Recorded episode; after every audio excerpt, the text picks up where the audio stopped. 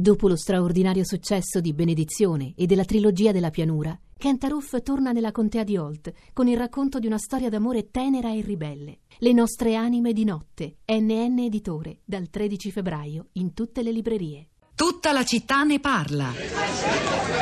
Chiunque, diciamo, qualsiasi visitatore oggi mm, che fa un, un viaggio è stato mh, mm, sicuramente ad Atene, ha visto il Partenone, ne conosce più o meno eh, la storia antica, ma eh, spesso non si sa quella che è stata la storia, diciamo, nell'età post-antica del Partenone e dell'Acropoli, cioè nel momento in cui ehm, dopo praticamente la caduta dell'impero romano, quindi sostanzialmente tra il V e il VI secolo, la vita che questo edificio ha avuto, le vicende attraverso cui è passato, eh, vicende veramente rocambolesche appunto, quindi quello che noi vediamo oggi è un po' il risultato eh, di queste vicende di cui però si è persa un po' la memoria. Quindi insieme a un racconto su quello che è stato il Partenone nell'antichità vorrei proporre appunto una narrazione dell'avventura del Partenone, cioè dell'avventura del Partenone e dell'Acropoli Acropoli,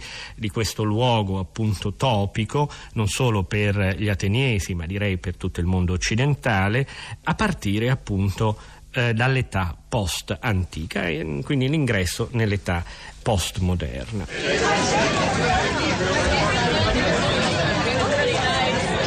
Questo era un estratto della puntata davvero molto preziosa del ciclo Incontri al Museo, andata in onda nella scorsa estate, la puntata andò in onda il 16 luglio 2016. Una, l'archeologo Marcello Barbanera racconta l'avventura del Partenone dal 449 a.C. ad oggi, le alterne vicende che hanno fatto del tempio simbolo dell'Acropoli della classicità, la culla della civiltà e della democrazia, si dice oggi, forse con qualche sintesi un po' affrettata della storia d'Europa d'Europa e che secondo alcuni pot- avrebbe potuto essere sfregiata da una sfilata di moda. I punti di vista diversi sono emersi stamani tra i nostri ospiti, i nostri ascoltatori circa questa iniziativa, che comunque non si farà, questo è certo. Eh, per dovere di informazione ribadiamo anche che Cristina Faloci della nostra redazione ha parlato con eh, una fonte della, di Gucci, della casa di moda fiorentina, che ha ribadito come nessuna offerta economica in concreto sia stata avanzata alle autorità greche, si è parlato di 2 milioni oppure altri eh, milioni ancora per lo sfruttamento delle immagini, si erano soltanto seduti a un tavolo con le autorità greche per un progetto a medio e lungo termine.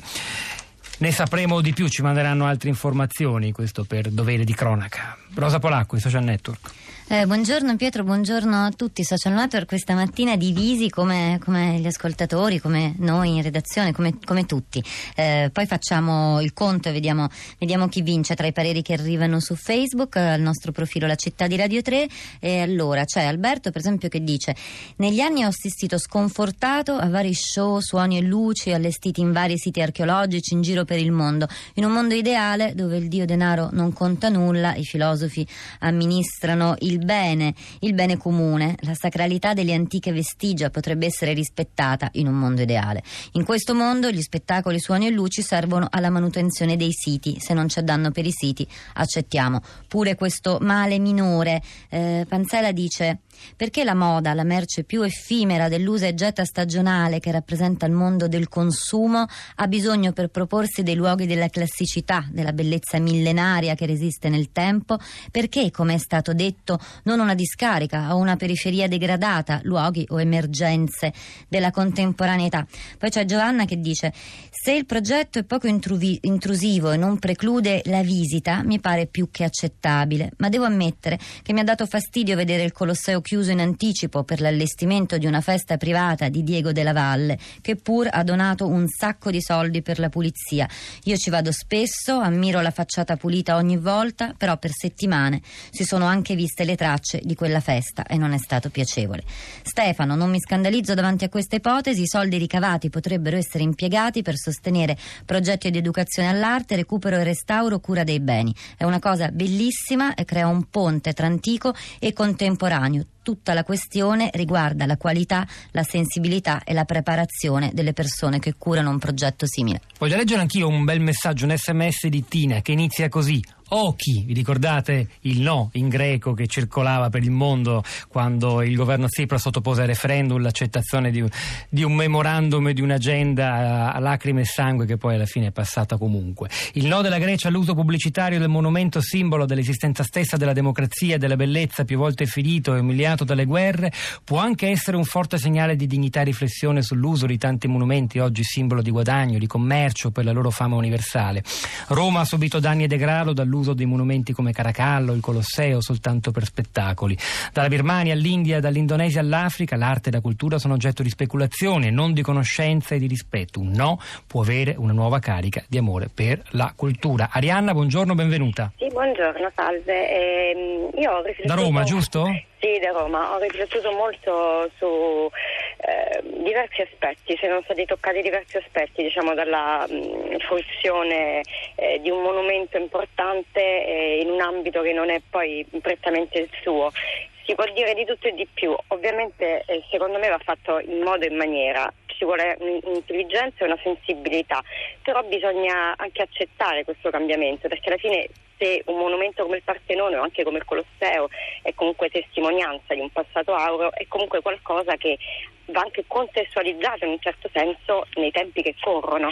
E se anche oggi noi non permettiamo che venga effettuata una sfilata, ripeto, in modo e in maniera, magari un domani comunque verrà, verrà, fatta, tanto meglio cercare un giusto compromesso con eh, diciamo, le, le, competenze del campo e del caso che permettano che tutto questo abbia un minore impatto e una massima fruizione anche da chi normalmente non, non fruisce di, questo, di questa bellezza diciamo, artistica e culturale, da chi non è abituato. Magari può essere anche un modo per approcciare e avvicinare di più anche un pubblico più vasto. Sul contrasto tra la purezza del passato, della costruzione dell'Acropoli e la mercificazione della moda che sfrutta la manodopera a basso costo con schiavi moderni, Iva da Udine scrive lasciamo perdere la mercificazione esasperata, quanti schiavi saranno morti per costruire le piramidi o lo stesso Partenone, quanti spunti nella puntata di oggi. Maddalena da Sesto Fiorentino, buongiorno, benvenuta. Buongiorno, eh, volevo dire questo, ho fatto un po' un salto quando ho sentito sentito che la Gucci voleva fare una sfidata o qualcosa del genere nel Partenone.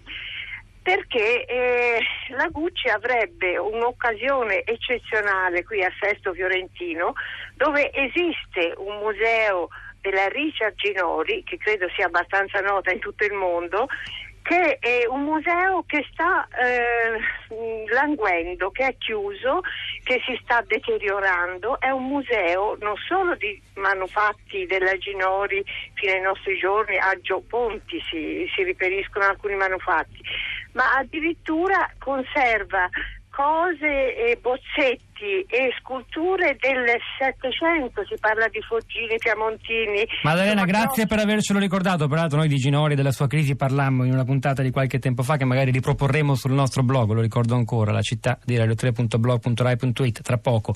Rosa.